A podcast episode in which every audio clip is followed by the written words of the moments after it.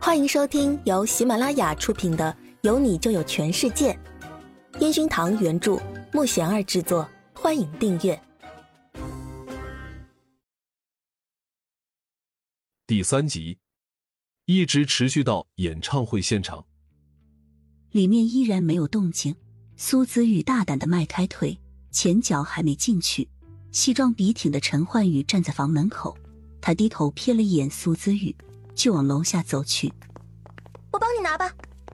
哎呦！苏子宇飞快的跟上他的脚步，伸手想去拿双肩包，却没想到他在这时候突然停了下来。苏子玉脚步没有收住，直接撞进男人的怀里。苏子宇抬起头想说什么，接触到陈焕宇的眼神，还是住了口。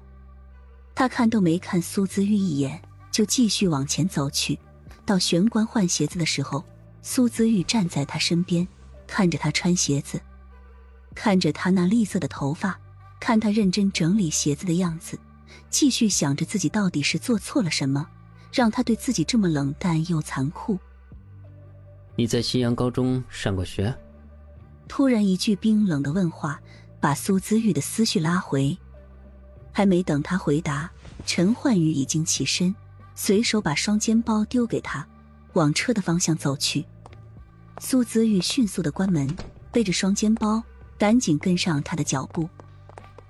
车上的队员一边哼着歌曲，一边交流着音乐。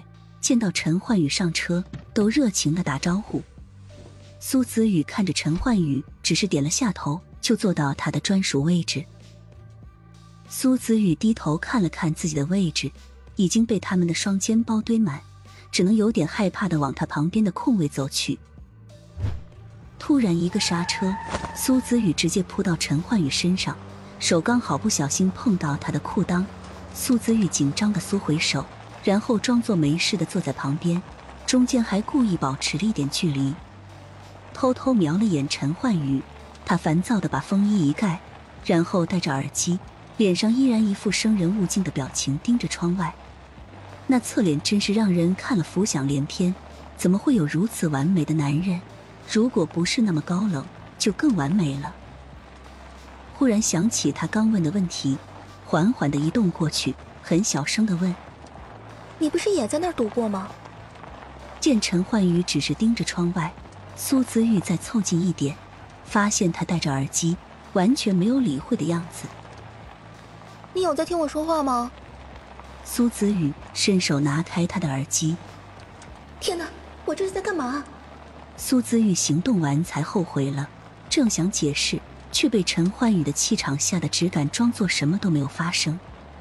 但是心里又慌的不行，忍不住偷偷瞄了一眼旁边那个很生气的男人。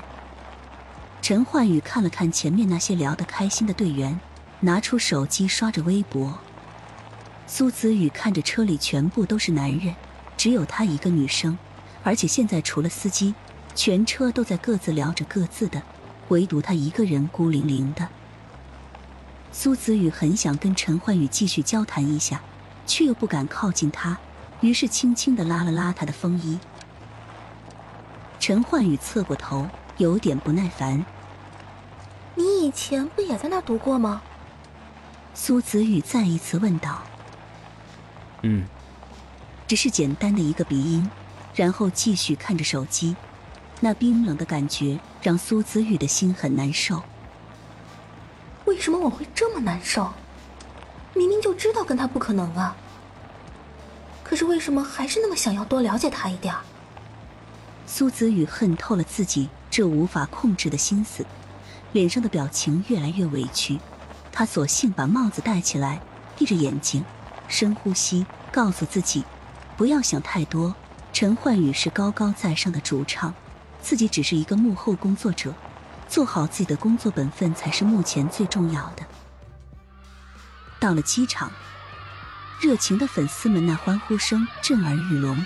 好在经纪人已经在机场安排了很多保安，但是每一次这样的时刻，都是陈焕宇第一个下车，然后后面的队员依次下车。苏子玉按道理是最后一个下车的。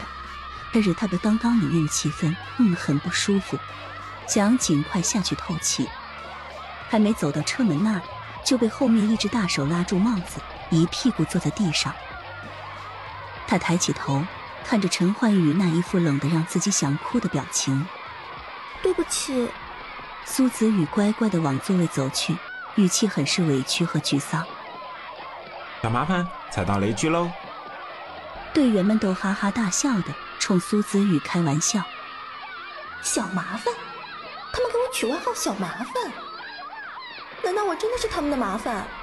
苏子宇摸着发烫的脸蛋，陈焕宇整理了下衣角，背起双肩包，习惯性的摸了摸耳边的技法，然后冲身后的队员们丢出一句：“保护好自己的武器。”苏子宇还以为自己听错了，这是要出去打仗吗？还保护好自己的武器？车门打开，粉丝们真的是太热情了。苏子宇跟在陈焕宇的身边，因为他谨记着宁菲菲说的，要时刻提防随时冲出来的粉丝，以免伤害到少爷。苏子宇手里提着演唱会资料，看着陈焕宇笑容满面的跟着粉丝们招手。这是那个对自己冷得要死的陈焕宇吗？那笑容，别说那些粉丝了，苏子玉看在眼里都要被融化了。然而，这样的表情一直持续到演唱会现场。